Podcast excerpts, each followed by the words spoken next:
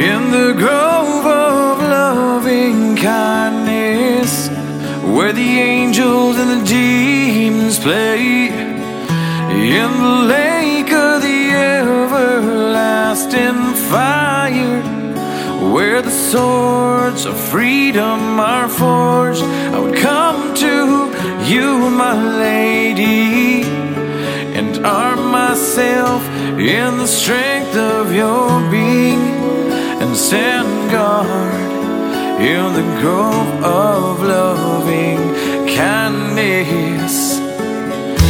In the grove of loving kindness, where friends and foes partake of your